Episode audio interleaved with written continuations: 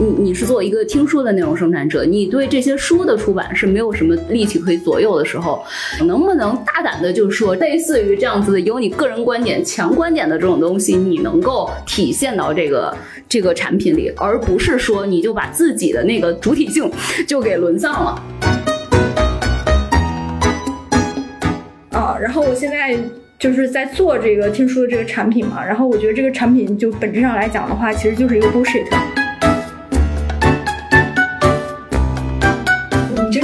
从业者去做这个时候，他就了解到，其实你对这个书的解读都是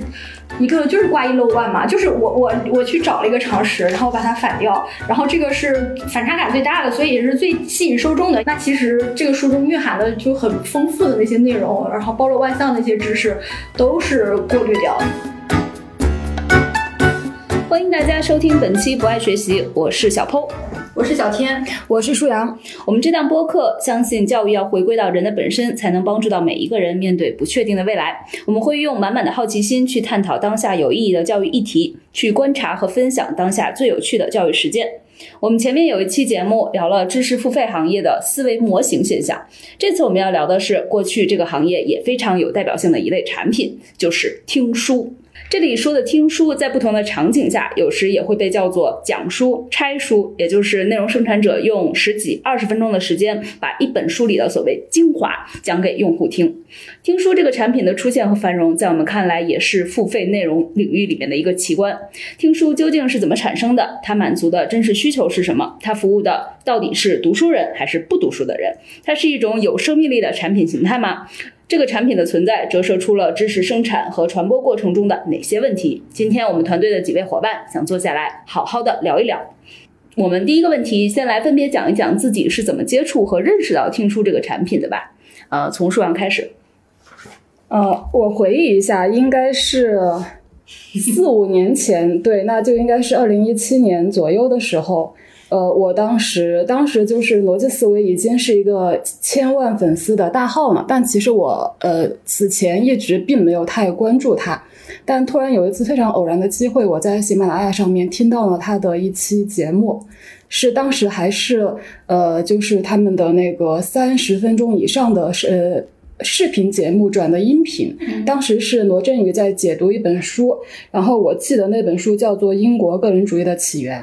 就是大家一听就知道这是一本还比较学术的书。这本书我刚好也翻过，然后我听完之后就发现他对这本书的讲述解读讲得非常的精彩，可以看出就这个作者他背后的他不管是学术底蕴还是这种表达能力都是非常的出色的。所以我那个时候就是留意到了逻辑思维这个品牌。后来其实过了不到几个月，我就去了他们的初创阶段的那个做知识付费的公司，呃，去工作。我觉得很大的一个原因，就是因为我通过他们的这种呃当当时的逻辑思维的那个视频节目的内容，就是可能打动了我，就我觉得这是一家。就是比较有内容能力的公司，所以会就是去到他们公司，就是成为了他们的员工。但是我进去之后，我并没有呃去到这种讲书的部门，而是去到了课程生产的部门。嗯，他当时有让你选吗？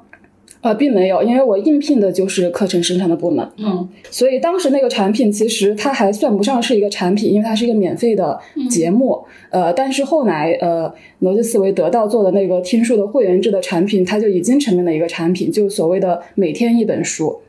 呃，对用户的一种承诺吧。当然，嗯，我相信很多人并没有真的是每天都去听一本书。呃，这个主要是就营销上面的一种话术，就好像我买了这个会员产品，我很有获得感，我每天都能听到一本书里面的精华。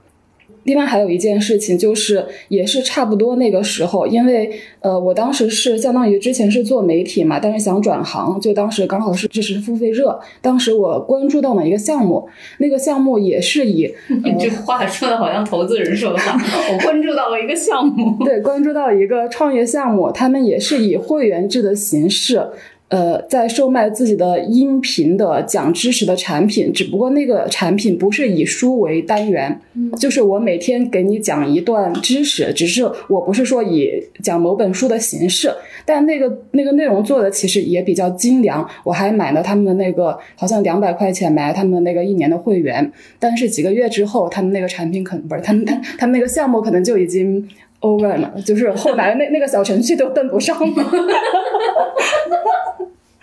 不幸成为了韭菜，以为自己是个投资人。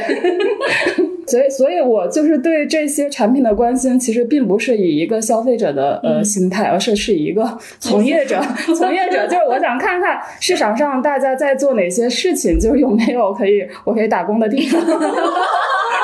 其实是这么接触到就这一类的产品的，但但是我刚才说的这两种产品，其实都不是我们严格意义上今天说的听书，但就是非常相近。嗯，我先说一下，就是因为在一九年之前，我一直在国外嘛，然后在国外的时候，其实我有看到逻辑思维，就是刚才舒阳提到那个，就是视频版本。那个视频版本，其实我当时也没有会感觉到它是一款产品，只是觉得这是一个节目，然后这个节目正好是说这些书的，然后我也确实是觉得。嗯，其实那档那那档节目，其实对于我来说，我觉得它品质还是挺高的，所以我也确实很疯狂的追更了一段时间。嗯，不过后来就就我记得那档节目也就结束了吧。对，因为后来就不做那个长的了，就做成了十分钟的音频节目。嗯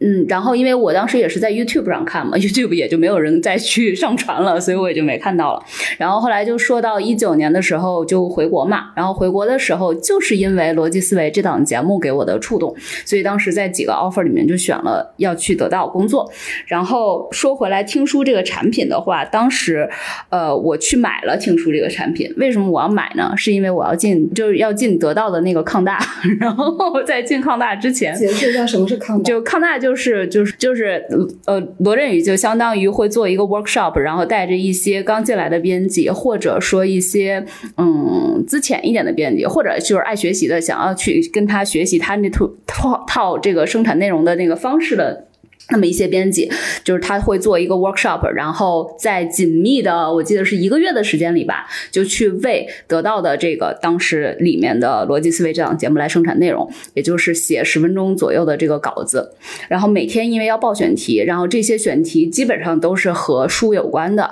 所以当时我就想，哎呦妈呀，我就去请问就是资深的那些老编辑嘛，然后我就问说怎么办，然后那些老编辑就跟我们说，就上过康大老编辑就说你可以选择买听书。书，因为听书已经把这些厚的书已经给读薄了。那读薄了以后呢，你只要再做一个去加工生产，把它变成那个得到的那种就是生产产品，也就是那个不是儿是大法的那种方式来做节目就可以了。所以我就去买了，然后二百多块钱吧，我记着。我买完了以后呢，第一天报选题的时候我就报了好几个。我想说，你看看我多么活学活用的使用了这个不是儿是大法。但我报完选题以后，他马上就告诉我说不能用听书解读过的。书书 就是，然后来生产内容，所以我就听书这两个产品，我就相当于没用上。所以后来听书这个产品，我后面就没有用了。嗯，但是这就说到了我没有用以后呢，我因为当时在家听，然后找选题的时候，有几次回了那个我爸我妈家，然后我爸就听到我在听听书的这个产品，于是他现在就成为了得到听书最忠实的一个用户，就是他基本上听完了得到听书里所有的书。嗯，对你永远无法估量一个就是中老年人对内容的这种渴求性以及坚持度，尤其他那会儿上那个开车上下班嘛，所以他的那个行程时间也是很长的，他就一本一本这样听。所以确实是，就这款产品，就是虽然我现在就不怎么用了，就得到的听书，你要让我再去续费，我也不会续的。但是我爸就确实是，就我身边里面最忠实的听书的用户。然后除了这个以外，其实呃，我后面有因为做了这个知识付费的这个内容从业者嘛，所以我大概有去了解一下其他的呃听书的内容，比如说我买了三联的中读的那个听书的 VIP。但是三联听书的那个 VIP 的逻辑就不太一样，它有点类似于就是新书速览，就是每本书它要出来了，可能是这个作者，也可能是他们内部的那个编辑，然后他就用可能很短平快的那种时间，把这本书里面到底说了啥啥啥，可能就是三个点，然后这三个点挺有意思的。他甚至也不会做那种得到经常用的那种口语化表述，可能其实仍然是相对来说你在音频环境里面听的时候有一点艰涩的，但是他把这个内容很快的就给你筛选出来了。那我认为他可能。就是对应的是，因为他的用户都是读书之人，所以对于他们来，就是对于这些用户来说，可能更多的就是，哎，我知道了这本书好像是讲了这么这么点事儿，那我要考虑我要不要去买这本书，可能他的逻辑是这样子的。然后樊登的听书，我也就是听了听，樊登的听书的话，它更像是。呃，逻辑思维在以前视频节目的那个样子，嗯，唯一可能不同的就是我能听出来他底下是有观众的，所以其实他在做这个喜剧，不是就所以他很像是就比如说我看了这本书，这本书我在跟你分享的时候，他会更多的联系自己的那些经历和经验，因为在这个过程中，他可以迅速的拉近他和底下面那些观众之间的那个距离感，所以他在在我看来就很像是逻辑思维视。频版的一个现场版，这是基本上我了解的以及使用过的一些听书产品的故事吧。然后小天来。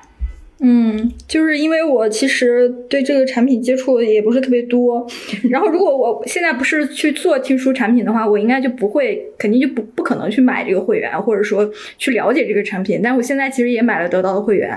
对，因为因为现在我要解读的很多书，就大部分其实他们都已经解读过了。嗯，然后我第一次了解这个这个产品是，就是如果大家听过就是分手失恋那那个那个我们那期节目的话，就可能对我有一个就是 PUA 我的男友。可能有印象，然后就是那个那个男生，他其实是知识付费的一个比较忠实忠实的用户，因为他有非常强的那种知识焦虑，但其实他自己的学习能力和他自己的学习习惯也是非常好的。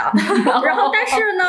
但是他就觉得自己所有的时间都应该用来学习，就除了睡觉啊，就只只要只要自己有意识的时间。但是你作为一个当代人，你不可能不刷手机嘛，你也不可能就是说不做家务，或者说不洗澡啊，或者说什么这种。但他就是他是他是那种就。是我在刷手机的时候，我也一定要放一个知识付费的课程。哇，然后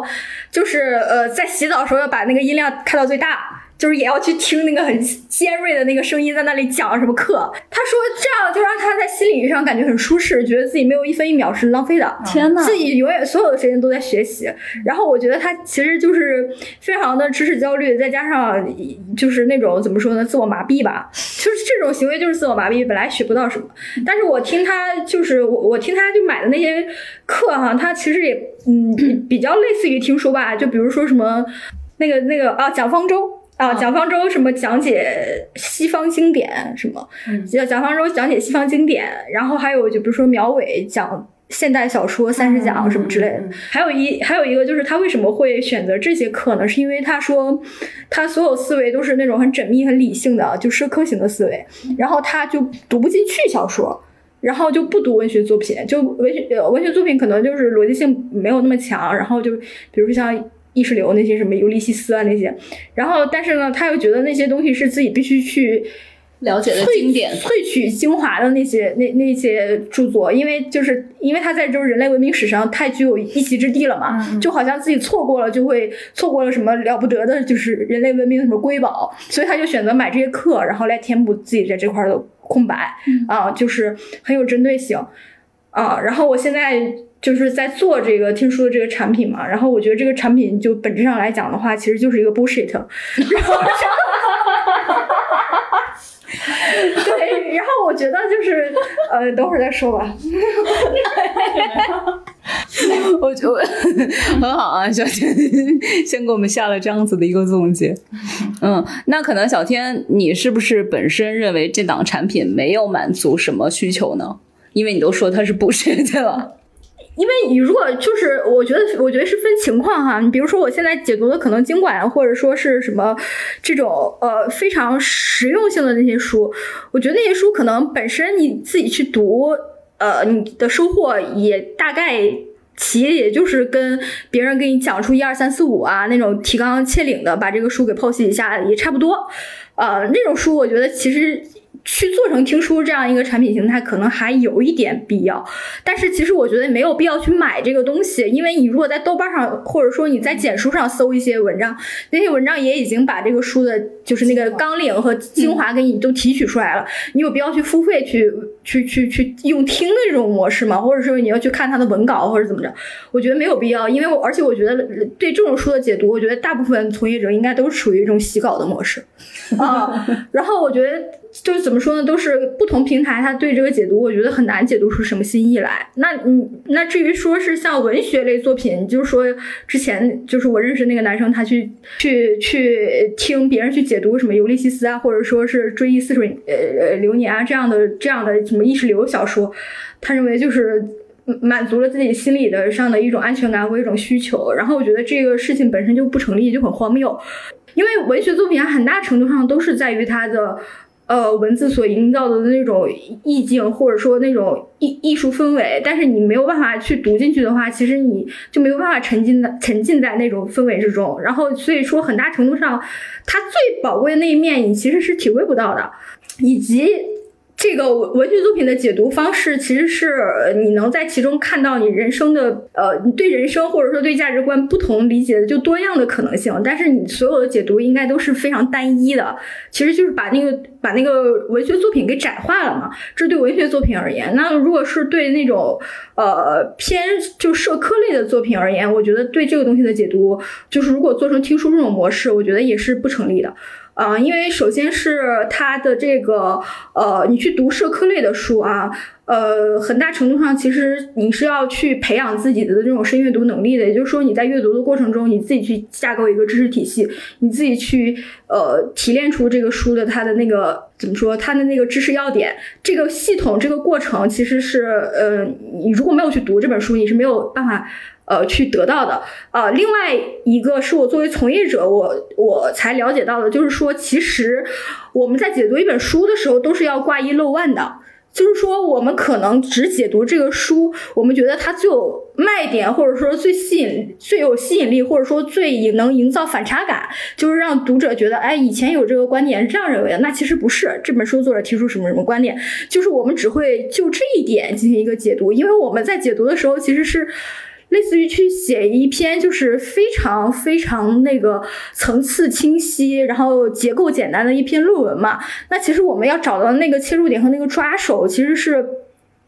是是比较单一的。其实一本社科类的书，它蕴藏的知识点是很多元的。如果你只是听听书，你可能觉得这本书它就讲了这个东西，但其实你真的就只是就是挂一漏万了。就举一个比较具体的例子，因为我最近在看香标的那个呃全球猎申这本书的主体，它其实是在讲。第三世界的这个信息技术产业的从业者，就是那种码农啊，或者说是像互联网技工啊，他们怎么样在这样一个全球化的时代里面，就是卖身到发达国家去做那种底层的劳动者，呃，低阶的那个知识知知呃知识密集型行业的从业者啊，他就是围绕着整个系统这个组织做了一个呃社会学的这样一个田野调查，这是它的主体内容。但是其实我读它的序言的时候，有一点就让我非常的。受启发。如果大家听到我我我们就是之前有一期就是讲人类学啊，讲了什么时候？其实当时就讲了人类学和社会学有一点很重要的不同，就在于人类学它其实是在呃西方国家在研究异文化，就是最开始是自己的那些殖民地嘛，就亚非拉那种跟自己原本的那种欧洲模式或者是这种西方文化截然不同的另外一种文化形态。那其实向彪在这本书的序的时候，他就写到自己在教了就是浙江村的。那那本书之后，就转身去了牛津大学读博，去读人类学的博士。但是他当时暗暗就在心里下了一个决定：我一定不要再做中国研究，因为我要做一个纯粹的，呃，人类学者。我一定要研究异文化，就是我一定要研究跟中国文化不同的一个文化形态。呃，然后他就他想，我我要做的方式就是我怎么样。把我的这个中国经验在这个世界的找到一个呃模型可以嵌套进去，呃，那他就是其实接着就讲到我们对于世界的一个认知，呃，是怎么样一个变化的。然后从最开始的就是万国来朝的那种呃环球中的中心，就是就是我们晚清时期的那种很很很蒙昧的那种那种认知，然后再到说是呃转变为现在的现代民族国家，就是。其实它整个这样一个对于我们对于世界的认知的这样一个过程，其实呃，它的这个叙述帮我理清了一一一个问题，就是这个问题其实也一直困扰我的问题，就是为什么当代年轻人他们这种民族主义情绪会那么的旺盛？其实他有提出他自己的一个观点，但是如果说你去听一个听书类的产品的话，他是一定不会给你解读这些的，因为这只是蕴藏在项标的序言里面的一个他的一个观点的表达。所以我觉得，其实我就觉得，如果你真的不去看这本书，你不知道自己错过了多少啊。然后，但是听书呢，他还给你了一种盲目的一自信，你就以为自己得到了知识，其实真的是错过了更多啊。舒昂觉得呢？是刚才小天从一个那个生产者的角度，就是讲了他对不同类型的书的呃解读的一些看法嘛。就我非常同意他说的，就是文学类的书，就我这也是我非常不明白的一点。就如果你想去看一本小说的话，你怎么可能通过去听它的一个非常缩略的缩略版，去体会到一个虚构作品能够给带给你的乐趣呢？就我觉得这个是我之前特别不能理解的一点，但我现在理解了。那是因为 当我看到很多人真的会就乐此不疲看一些，就是就有很多小视频，就是非常一分钟给给你讲完一部电影这种。就我就对比了一下这个东西，我就理解，对，这确实是满足了大家听故事的一个需求。嗯，对我就有很我就会收看十分钟讲电影，五分钟、十分钟、十五分钟、二十分钟的我都看过。但但我觉得就是就是这样子，就是我其实也有时间去看一部电影，但是我现在就比如说我就有十分钟，我十分钟我就想听一个好玩的故事，然后这标题吸引了我，我就看了。对，因为大家解读的都是名著嘛，就大家肯定是对这个东西还是有了好奇心的。不，我看了很多烂片的，解读。不，我说的是书，就书一般会去解读的虚构作品还是名著嘛？其实我觉得这个分情况，你比如说有一些就是怎么说？呃，你以剧情或者说是一些悬疑类的，或者说就怎么说，不同的题材、不同的主题的这样的，我我其实是可以理解，就是说几分钟看完一部电影那种，它是只是满足一种剧情上的需求。但你说尤利西斯，你怎么样去解读呢？这种我觉得还是不同的一个一个一个。是满满足的是另外一个需求，就装逼的需求嘛？对对对，装逼的需求。对我我当时想到我上学的时候，我们有一个法国文学史的老师，他给我们讲那个法国的那个呃。呃，就是怎么现代主义的经典小说，然后他当时说了一句话，就是说，你们这学期听我上完这一学期课，然后你们就是我给你们推荐的书，你们绝大部分人就肯定一一本都不会读，因为太难读了。但是我敢保证，你们跟别人讲起就是法国现代小说之后，你们每个人都能变得像一个大专家一样，就特别头头是道啊，就是。然后我想说，我我接触到的听书产品，其实，呃，更大的那个人力物力，其实还是投入在非虚构呃书籍中的，就是小天说的一些社科类的。但我觉得，呃，更像是一种畅销型的社科书。畅销型的社科书是大家最愿意去选择去解读的那种书，因为首先它能够给你讲一些道理。就大家听了会有收获感。其次，它是畅销型的嘛，就书本身不会写的太呃艰深，所以畅销型的社科书是大家最愿意去解读的。呃，然后但是呢。就是我们读的非常多的畅销型的社科书，其实都是译制书，都是引进过来的。嗯，然后呢，我会觉得，就这可能是我虽然我不是出版行业从业者，所以也不好不好对他说说坏话，但是我真的会觉得，呃，就是好像出版行业有一种就是外国崇拜。就觉得 这本书只要是引进过来的，而且这个作者看起来名头还挺大的，就会觉得这书特别好，特别值得读。但我觉得。越这些年就越来越多的引进书、译制书，其实都是对对对对对对对。但是因为它的名头很响，然后作为内容生产者，你必须就是什么名头大，你要就去你就需要去解读什么书嘛，所以就会造成内容生产者听书的内容生产者非常的痛苦，因为他们可能会读了这本书，觉得我好像真的我十分钟我都不知道我应该讲什么，好像十分钟都不值得一讲，但是必须逼着自己要写出来。那怎么办呢？就是，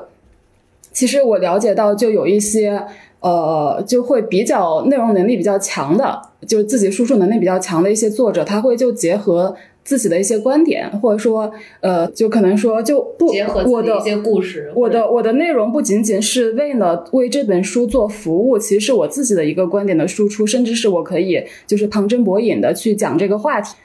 就这可能也是。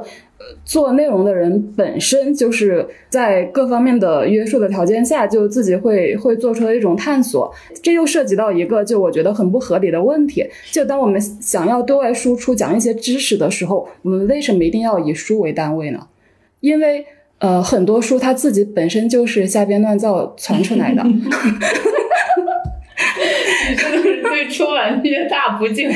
啊！然后我要讲一个故事，就是我刚刚进入就前公司的时候，就是前做知识付费那家公司的时候，因为我是做课程嘛，就非常早的时候，我就那个为一位听书作者服务，做了一门快速阅读的课，教大家如何快速阅读。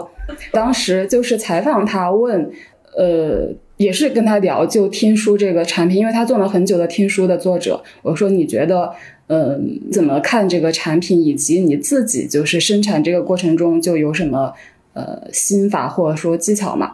然后他说他自己是怎么看这个产品的？他说这个产品其实是呃很有必要的。他说因为原因就是有很多书你根本不值得你买来看，你就听我讲十分钟完全就够了。这是他的一个回答。嗯，然后关于他是怎么他生产这个东西有什么心法，其实刚才小破已经提到了，就是不是而是，嗯，就是你要能够把呃大家那个可能大家没有意识到，但其实是深深根深根在大家就是呃观念里的一些就是俗知俗见给提出来，然后再用这本书里面的一些新知去就是抨击它，嗯，就是反常识，对反常识。嗯，然后，但是呢，因为呃，当这成为一套一一个套路之后，就大家就也会也会所谓的异化嘛，就是说 本来没有什么反常识的，但我需要为了造这个句子，不是而是我需要去找出一个好像反常识的东西。嗯，所以就是要立一个常识，立一个假常识。对，其实这就是刚才我说的嘛，就是你真正从业者去做这个时候，他就了解到，其实你对这个书的解读都是。一个就是挂一漏万嘛，就是我我我去找了一个常识，然后把它反掉，然后这个是反差感最大的，所以也是最吸引受众的。因为它既然作为一个产品，它肯定最大的目的还是为了要卖出去嘛，卖出去它就是要营造反差感，要吸引受众，所以我们就找这一点，用这一点去。拆解这个书，那其实这个书中蕴含的就很丰富的那些内容，然后包罗万象的那些知识，都是过滤掉。好，那个我再补充一句啊，就我觉得小天看的书应该都是质量比较好的书，但其实身边上有很多书是不入小天眼的，但是被大量的听书产品在进行解读。对，嗯，对，也是现在他可能正在解读的一些。对，我是解读了之后，我才知道世界上还有这种书。好，那到我了是吧？我刚才就像一个勤奋的书记官一样，一直在记你们俩说的事情。我想说，我可以补充一点 comment。就第一是那个小天说的那个挂一漏万的那个事情，然后他当时说了项标的那个全球裂身，然后说这个序言的地方让你觉得某一个点，就项标提出来这个点是其实让你很受启发的。但是如果是作为一个听书的生产者的话，他可能会把这个地方给筛掉。呃，我想要补充，我不是要告诉你。不是要告诉你不是，而是我想要告诉你的，只是说，确实有大量的这种的听书作者，他们连书都不怎么看，他们其实看的就是序。就是因为序的这个内容里面，一般来说，就是这个作者他会把他很多东西都写在这个序言里面，包括我这第我这个整个的结构是怎么行进的嘛。第一章我说了啥，第二章我会探讨啥，第三章、第四章，就是由此而生。然后接下来第五章里面，我可能进行一个总结。所以有一些听书作者，他们变油了以后，变套路了以后，他们甚至都不会看这个书的，或者说他们就只是浮光掠影的略读一下这个书，接下来就把这个序言给深度洗个稿。就所以那个项标那个解读我是没看啊，但是我觉得你可以去看一看，就说不定你会发现让你受启发那个地方出现在了那个听书稿里啊，但是可能只你会发现就是所有出现在听书稿里面的可能都是序言里了，就这也不排除有这种一种可能啊，这是第一点。然后接下来说一下刚才舒阳说到的一点就是。嗯，他认为就是有一些比较好的作者，比较厉害的听书的作者，他是可以做一些旁征博引的嘛。其实我刚才也在想这件事情，就是。嗯，比如说我们以前在前次的时候看到一些比较厉害的，就是听书人，包括其实罗振宇在以前做这个逻辑思维的时候，以及樊登，我刚才不是也说了，他会大量的去联系到自己的一些呃自己的一些经验，然后自己的一些故事，然后去阐述自己的那些启发。其实他们在做的就是在把这些书里面出现的东西。融合到他们自己的人生和脑袋里面，然后去用这些观点，用这些呃，用这些素材去来辅佐自己的观点。所以，其实这类人，我觉得是观点式的这种的提出者。然后，如果说我们回归到产品本身的话，如果一个人他一直在提供一个观点，然后他可以拿素材去辅佐他的观点，我觉得这个产品是没有什么。不应该存在的需求的，就是他确实有这个需求。就像大量的 KOL，他们生产的都是观点。我觉得有些人确实就是想想要听到别人他的观点是怎么成立的，然后他们观点背后那些素材是什么样子的。但现在很可悲的就是，有大量的呃写听书的人，他就像刚才小天和舒阳提到的，他是二流的作者，然后他是甚至是三流的这个听书打工人，所以他们做的就是在洗稿。那在洗稿这件事情上来说，这一茬。一茬的，就是洗来洗去的，可能比如本身就是首先一个不靠谱的这听书人，他已经把序言洗了一遍，就是凝练完序言以后呢，接下来又出现了另外一个司的这个听书工作人，然后他又把 A 生产的这序言的这个这个稿呢又给洗了一遍，然后洗成了 B，然后接下来就就是。无穷匮也，就这个东西，我觉得是很差劲的。那比如说我一个产品，如果这个产品里面有观点式的，就我我现在在想，如果我是买听书这么一个产品的话，那我可以接受的是，首先他如果百分之百这人就在提供观点，就比如说像呃罗振宇，如果他在把罗辑思维做成一个要花钱买的，我觉得我是可能会考虑去买它的，嗯。对，就是考虑一下而已啊，要看它的价位是多少。但是如果说我知道，比如说我看试读的时候，我看了两篇高质量的，但是接下来我发现这个产品里面，因为。你像现在做成产品以后都会有混杂嘛，就是可能二流的、三流的、四流的都涌在这个团队里。那如果我发现说其实参差不齐，有大量的这种洗稿的可能性的话，我就会对这个产产品产生一个极度的犹豫了。这就像是你一个 KOL 我是认的，但是你如果一个 KOL 带一个团队，这个团队到底稳不稳定？然后他毕竟是做内容的，他这个内容输出的质量到底高不高？我觉得这个东西我是要打一个问号的。就这是一点。然后下面就是回到本身我要探讨那个问题，就是听书这个产品它的这个价值点和就是满足这个需求到底有没有？就是首先我觉得它既然做出一个产品了，且有那么多人付费买单，不管是像我这种以为它可以拯救我就是健康大的，还是像小天那种，就是可以帮助他就进行更凝就是更更更更有目的性的洗稿的这种的，就不管是什么样的需求吧，我认为它肯定既然有产品且。就是有人为他买单，而且现在听得到的听书还是做的，就是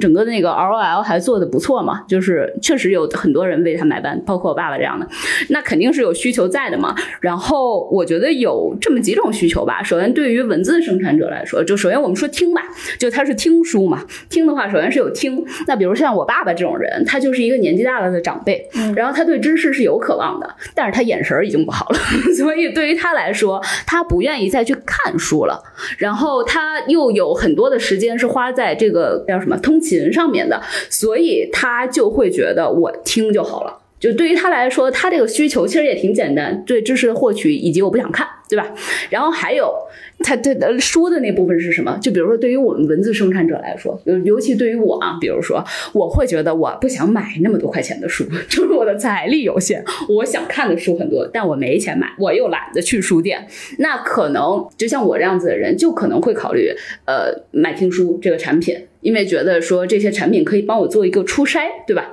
然后筛完了以后，我可能觉得哪几本有点意思，我再去买，这是有可能的。然后还有就是对于时间有限的人，就是他们真的是不愿意花那么大不头的时间来看书的。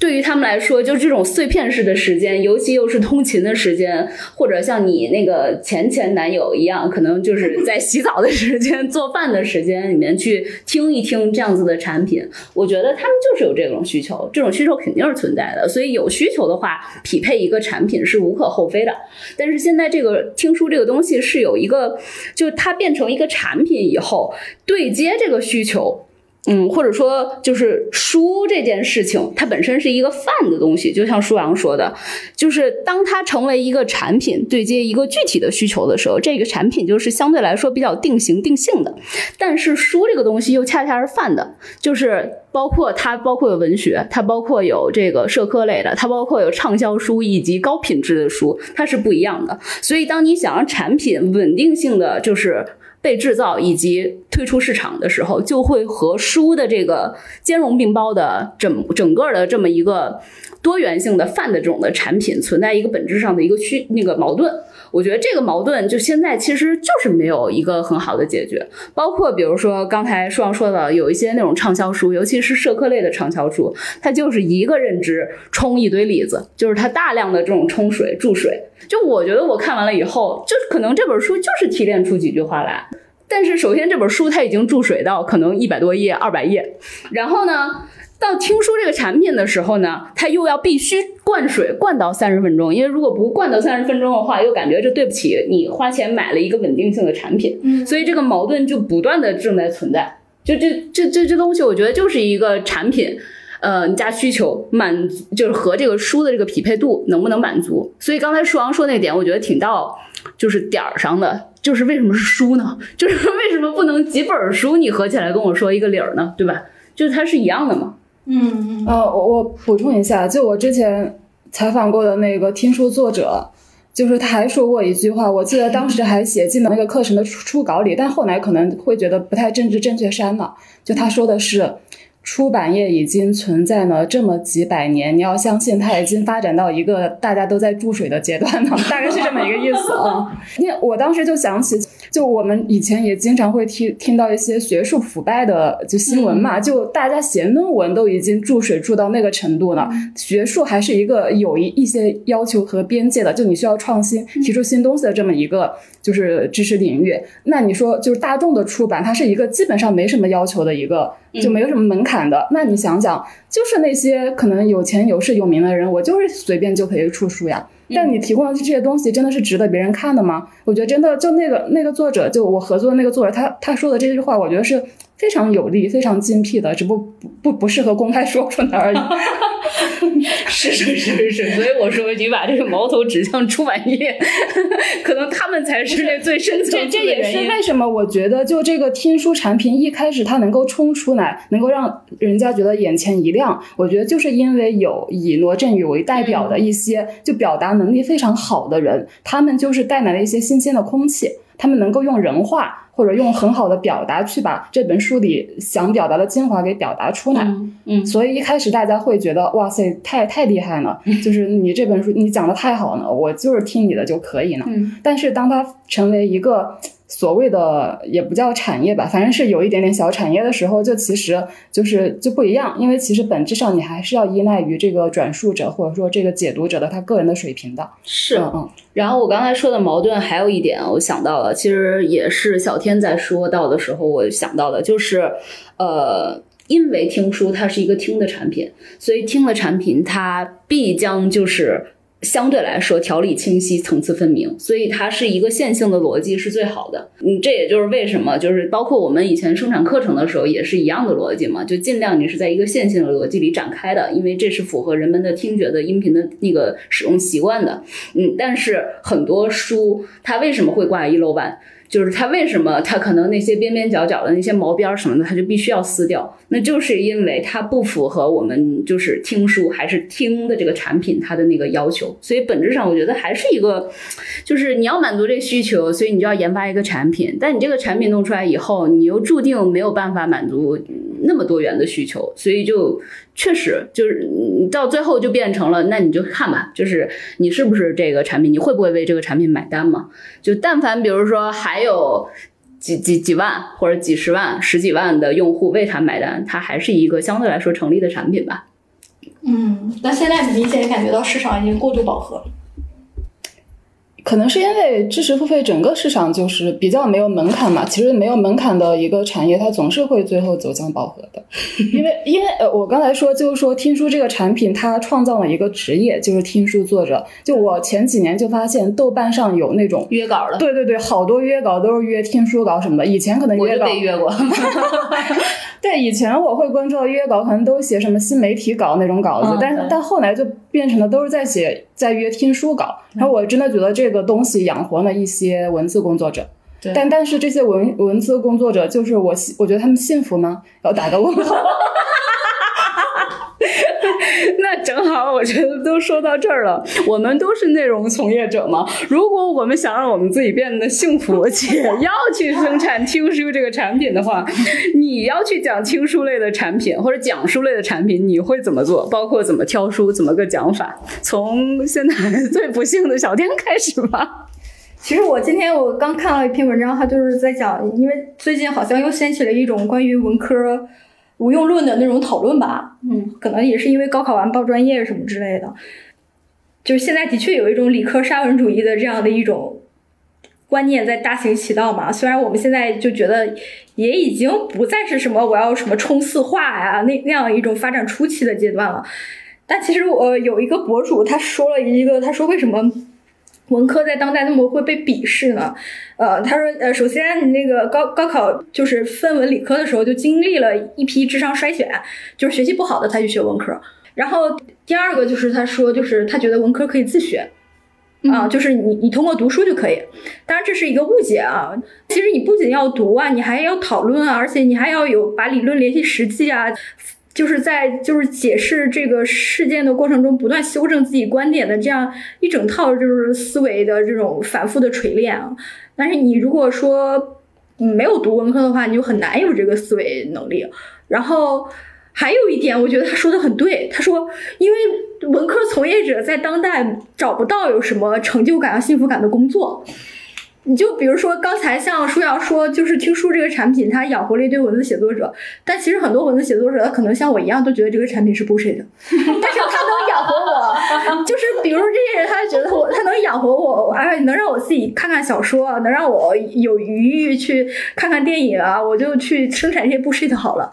然后，因为我其实身边就见见过很多，就是比如说媒体人啊，或者什么，就是他们大部分也都是文字从业者，他们也都觉得自己生产东西是垃圾。但是我所以你觉得这产品没救了是吗？我觉得也不是，我觉得是可以这样。其实你不管再怎么样，因为你在这个后现代的时时代里面，你去做文化生产，你肯定都逃不过你所有的东西都是会被称为视为消费消费品的这样一一一种模式。所以其实你。能想到的就是尽可能的在这种产品的方式中注入更多的创意，然后让它变得更加的有可行性。比如说，对一些当下问题回应的一些主题书单，或者说一些荐书的这样的东西，我是愿意做的。嗯啊，比如说最近奥运会或者什么的，就体育精神什么的。然后我最近我就在豆瓣上标了一堆我想读的书，啊，可以跟大家推荐一下，有一个叫华南理师范大学。呃，体育社会学研研究的一个学者叫熊欢，他最近出了一本书叫《凡身制造》，然后大家可以去豆瓣上看一下。其实他就是讲了对中国健身和体育的女性的一个社会学调研。我其实我会比较呃比较是想倾向于这种。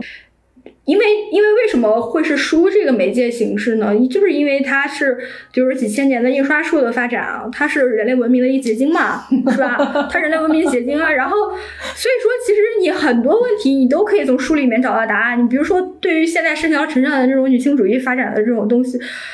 其实很多，就比如说前不久，就是《新京报书评周刊》对贺老师，就贺贺桂梅老师，就北大中文系的贺桂梅教授做了一次专访，呃，然后贺桂梅教授说了一段话，我其实还是比较认可的。他就说，其实现在很多就是争女权的小女孩，她不知道你们探讨过的很多议题和你们就是想要去尝试的很多性别实践，你们的父母辈其实都做过了，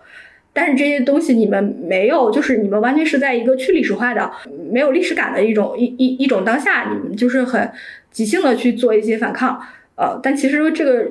运动的脉络可以去绵延的更深一些。然后我觉得，所以就要回归到书这个书书籍的这这样一个载体上来了。其实我想倡导的一一种生活方式，就是你的困惑其实都可以从书中得到答案。其实就杨绛那句话嘛，你的问题就是你想太多，而你读读书太少。所以就是我觉得，如果说回应当下的一些问题，然后去列一些主题书单，然后做一些简单的推荐。啊，就比如说这本书，它主要是就非常简要，就我不会以就是我要拆解这本书这样的姿态去做。嗯，我想了一下，就是其实小天说的那东西和前面我们说的也很像嘛。就是为什么是书呢？就是如果书的话，如果书是作为你那个单位的话，那其实你的这个那么多的需求，你就相当于用一个死板的。一个最小单位就是每一本的书去 match 它，那肯定是不一定能够 match 好的。所以这个问题，我觉得小天就更多的其实是把它给拉大，就是说这个不管是双说的，我要说一个理儿，我可能用三本书来说我这个理儿，或者说小天说的，我有一个问题来回应这个问题，用推荐几本书。就我觉得这其实理道理上其实是一样的。然后这也印证了为什么其实。很多人就不管现在得得到这个听书的产品怎么样，或者说樊登听书的这个产品怎么样，但是其实很多人还是认可就是逻辑思维当年的那个视频版的节目的，就是其实那个节目我记着也并不只是可能要推一本书，有的时候也要推一本或者两本，嗯，而且我就想到了，呃，梁文道的那个推书的那个节目，包括他现在在做播客的那个节目的时候，有的时候也会说起一两本书，就。就是他可能也是从一个社会问题、社会议题里面出，就是去切进去，切进去了以后，他可能会想到某一本书里面的一个观点，然后再想到某一本书或者某一个学者提出来的一些观点，就这才是我们说的，就是把书给学活了嘛。然后他在这个推的过程中，你也确实是觉得，哎，这个人说的有道理。就我觉得，确实如果能够做成这样子的一个嗯产品，嗯，就是会让内容生产者本身是觉得解决了切实的问题的。就会更有成就感一些。但是我也在想，就是刚才小天说的，就是书为什么大家都会提倡书，是因为就是书是我们几千年的这个智慧的结晶啊什么的，确实是这样子。但是，一我觉得有很多书，刚才我们也提到了，就是这种所谓的畅销，其实没有什么实在的意义的。嗯，或者说它疯狂的注水，那我觉得是不是也可以和出版业这个呼个吁，就是你们像这种书的时候，就可以少印点儿，为这个自然资源还是节约一点。我相信，对，就是当然，当然这可能有。有一点跑题了，嗯，然后。呃，另外我在想，作为一个内容生产者，可能对于这样子的书来说，当你没有办法，就比如说你你是做一个听书的内容生产者，你对这些书的出版是没有什么力气可以左右的时候，你又要面对去拆解这本书的时候，能不能大胆的就说这本书第二、第三、第四节你就不用读了，就是或者类似于这样子的有你个人观点、强观点的这种东西，你能够体现到这个这个产品里，而不是说你就把自己的那个。自我的那个主体性就给沦丧了，就是那样子的话，我觉得你的工作就无非就是一个有素质的数字女工，一个就是洗衣工，就是那其实你自己没有在这个过程中去把你更好的意识，把你自己的想法给输出出来，那这个过程中你怎么可能快乐呢？对吧？你肯定就不快乐。所以我觉得你要快乐，你就大胆的表达自己。对，但是这样的话，老板就会让你不快乐。就是不一定啊。你在表达过程中，如果体现太多的主观性的话，就会就会觉得你对这本书的评价，就是你不要，就是就是因为我的领导告诉我不要有任何的价值评价或者主观性的情感，就是这样的啊，就是还尽可能让别人感知到你你现在输出这个内容代它代表的是上帝的视角。那那我可能就不认同你，老板。是是，就我补充一下，就是。嗯，我在前公司入职不久的时候，就旁听了一个会，就是左振宇跟外部的听书作者开的一个培训会。就在这个会上，他会亲手教教你外部的对对对作者都会培训，对对对对，当时候是会培训的，教你怎么写听书。就首先他肯定说你们是在进行创作，嗯。或者说再创作，你们其实是在做一一一个原创性的东西。你们不要觉得自己是服务于这本书的。每每一篇听书，它的内容其实体现的是这本书投射到你这张纸上，它投射出来的那个东西。就如果你是一张白纸或者一张黑纸，你能投射出来的东西是不一样的。其实这个我们都完全可以认可的嘛。所以就是说，就是这种形式是 OK 的，是我们认同的。就是我不要你不要把自己变成书的奴隶。就首先这是他的一个主张吧，一个观点。就我觉得这个挺对的。嗯。然后其次就是，当然就他也会讲一些操作层面的技巧，就怎么把一本书写得好看，写得大家愿意听进去，就这些就不多讲了。所以就我回应小天刚才说的那个问题，我觉得就是你不要就是非常负面的去评价，其实是 OK 的。但是会有一个问题，就是说如果小 PO 刚才说的那个例子，你跟他说这本书你只需要读第一章，后面不需要读，这涉及到一个更大的一个问题，就出版社很不乐意。就是因为你你还，所以我觉得这你还在这个这个行业里，就其实你会有各种的外外部的声音，你需要担心嘛？对，或者说有的时候有的听书产品，它就是跟出版社合作的，合作在推广这本书，那你当然不能说它的坏话呀，是吧？所以我说这些其实就是为了提醒，就是听书的用户以及可能成为听书用户的人，就我们就需要更加的立体的，或者知道背后这些门门道道，你可能能够更客观的去看这个产品，也不影响你使用这个产品。然后我还想就是说刚才说的，为什么说我们一定要以书为单位去做这种知识的传播？我觉得一个原因是因为书现在已经成了一种符号，嗯，就书好像就代表知识，代表。追求追求知识，代表高大上的东西。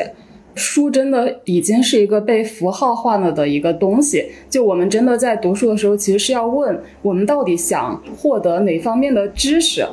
然后我们希望解决什么的问题。就刚才小坡说的，就是我们要以问题意识出发去获取知识嘛。这就让我想到，就是另外一个问题，可能是我们这些呃知识或者说文字从业者跟其他行业的人非常不一样的一点。因为就是我自己之前是在媒体做记者，所以我的大部分阅读是工作驱动的。就我可能为了调研一个主题，为了采访一个人，我需要找相关的书或者说其他资料，我是这么去呃获取知识的。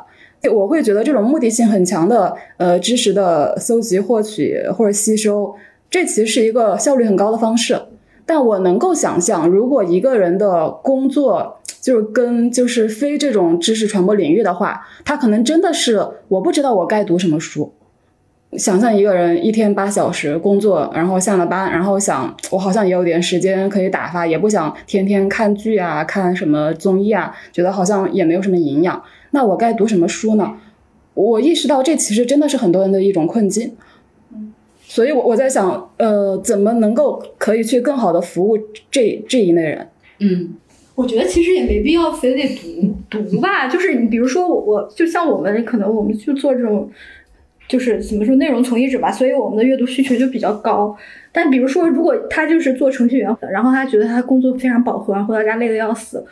我觉得就没必要读。就是他不知道读什么，就真的就不要硬为了读点东西就去读，他完全可以去打游戏。啊，我觉得或者去去追剧，或者就去看电影啊，或者怎么之类的，就是找一种让他放松的方法。因为我并不觉得这些现在就是因为我们现在处于这种媒媒媒媒介革命时期嘛，就转型嘛，我并不觉得这些媒介他们不蕴藏着知识，只是说我们过去几千年的纸质文明就让我们觉得知识都在纸上。因为我其实自己除了读书之外，我应该也算是一个电视儿童。当然导致我现在的高度近视，因为我小我独生子女啊，父母双职工，然后从小就很小时候就把我一个人放到家里边，然后就把门从外面反锁上，就怕我跑出去嘛，就反锁上，然后我就一个人待在家里，我没有事情做，然后我就去看电视，所以我小时候看了非常多的电视剧，仙侠的呀，什么武侠的呀都看过，但是因为我我童年的那个主主要的媒介就是电视。但是我觉得我从这些电视剧里边学到了非常多 啊，比如说，我觉得我的学到了降龙十八掌。没有，我真的觉得我人生，我我就是金庸去世的那一天，就是我导师在朋友圈里发了一段话，他说，我觉得我人生我的生命中最光明正大的那一部分都是金庸武侠给我的。嗯，我觉得那一句话特别的打动我，就是我也有那种感觉。后来我觉得人格为什么会养成那种，我就觉得就是你再怎么样，就是。就是光鲜亮丽，或者你再怎么样，就是那种仪表堂堂，只要你就是是内心龌龊的，或者说你精神上不够伟岸，你都是一个小人，你都会被江湖人所不齿。你在一个乌托邦里就是这样的。然后你只要是一个光明磊落的人，即便你是什么呃那那个就是反邪教啊或者什么，就是什么反派，因为它里面会塑造很多女魔头嘛，就就是那种呃小妖女的角色，那他其实他们都是光明磊落的人。他们都都能够找到自己的光，都能都能走向人间，就怎么着？就对，其实我觉得其实是奠定了我的三观的。所以我现在就是有一个有一个观点，就是说你去打游戏也好，你去刷剧也好，你去刷 B 站也好，我就不相信你学不到一点东西。我觉得就是没有必要为了强迫自己读而去读。如果你没有这个需求，你又没有这个求知的动力的话，我觉得真没必要。我个人会感觉，就像咱们刚才说的听书那个产品，就因为它是在听觉的一个环境里面，所以这个环境本身就会，嗯，或者说这个媒介本身就会对你的产品、对你的内容进行一定的制约。所以，为什么尼尔·波斯曼会写《娱乐至死》？就这东西还是有道理的。就当然，如果说回应舒阳的刚才说的那个东西吧，他其实说的是对于很多。分文文化圈的这些人来说，他们确实是可能面对汪洋一片大海的书山，呃，不对，汪洋一片大海的书海，确实是觉得会望对望洋兴叹，然后也不知道要哪里是他自己的方向。那对于他们来说，他们应当更好的利用好一些呃资源，然后利用好一些呃更好的社区吧。嗯，或者说你甭甭管线上的也好，线下的也好，你会有一个相对来说自己启动起来，然后有一个方向感，而不是说就因为你失去了这个方向，你现在没有办法确定你要怎么走，你就完全不走了，你就躺在那儿了。就这这点，我觉得就是我们说读书还是有意义的嘛，所以就是你不要放弃这个意义的求索。就当然了，我理解小天说的意思。你要是个聪明人，你天天刷鞋，你都能刷出来感悟。对，就这这这点，我觉得也是认可的啊。对，就之前听友群里不是有个朋友说嘛，会学习的人看一个鞋的广告都能够学到很多东西。但但是当时我回了一句，就但前提是这个人会学习，就是但是你成为那个会学的人，这个路上其实还是。可能需要你摄取很多东西的，而刚才小天提到那个问题，就是说，如果你真的就是没有这个需求，你没必要逼自己。我会觉得，就是读书的需求，这是一个就很。很复杂的一个话题，包括我自己，就有的时候我自己去看一本书，一本买一本书的时候，其实我也不不明白我有什么需求，但我就是觉得好像可以试着去看一下，万一就看到一些有意思的东西呢？对，就我觉得很多人看书真的不是抱着一个非常明确的需求，但是会觉得我想去看看，就说不定就看到一些东西。呃，所以我会觉得我们很难真的去分分清哪些人是爱读书的人，哪些人是不爱读书的人。我觉得我自己就是一个不爱读书的人。但我不当记者之后，我基本上一年读的书不会超过三本。对，所以我觉得这个东西很难去讲。还有就是说。推荐书这个事情，就陆陆续续有会有一些人、一些朋友会问我，就我想了解哪方面的东西，或者我想知道去研究一个什么问题，就有什么书可以推荐。然后其实我自己也不是那个领域的专家，但是我去会去豆瓣上帮他搜索，嗯，然后我搜一下，然后看一下书的评价。我就大概心里我知道这是是不是一本适合他的书，然后我就会告诉你，你可以去读这两本书。嗯，那你看，你也是对接了一个需求。对呀，对呀，对呀。呃，那个听友们，如果有什么关于书的需求，也可以跟我们留言，跟我们一起探讨。如果你有选书需求，你可以对接我。对，或者我，或者是 我。需求，我们可以实画出三个价位区间。我是最高级。啊，或者如果你们有需要别人替你读书，也可以找我们。对，因为我们其实也是做节目，我觉得也是一个合格的听书生产者。我们可以有一对一的服务。如果哪哪本书你们觉得太难看下去呢，我们可以替你读。没错。好，还还有还还有啥能做的？对，针对书这个东西，你们能想到的所有需求，如果有的话。我们都可以为您实现。嗯，甚至包括您自己想出一本书，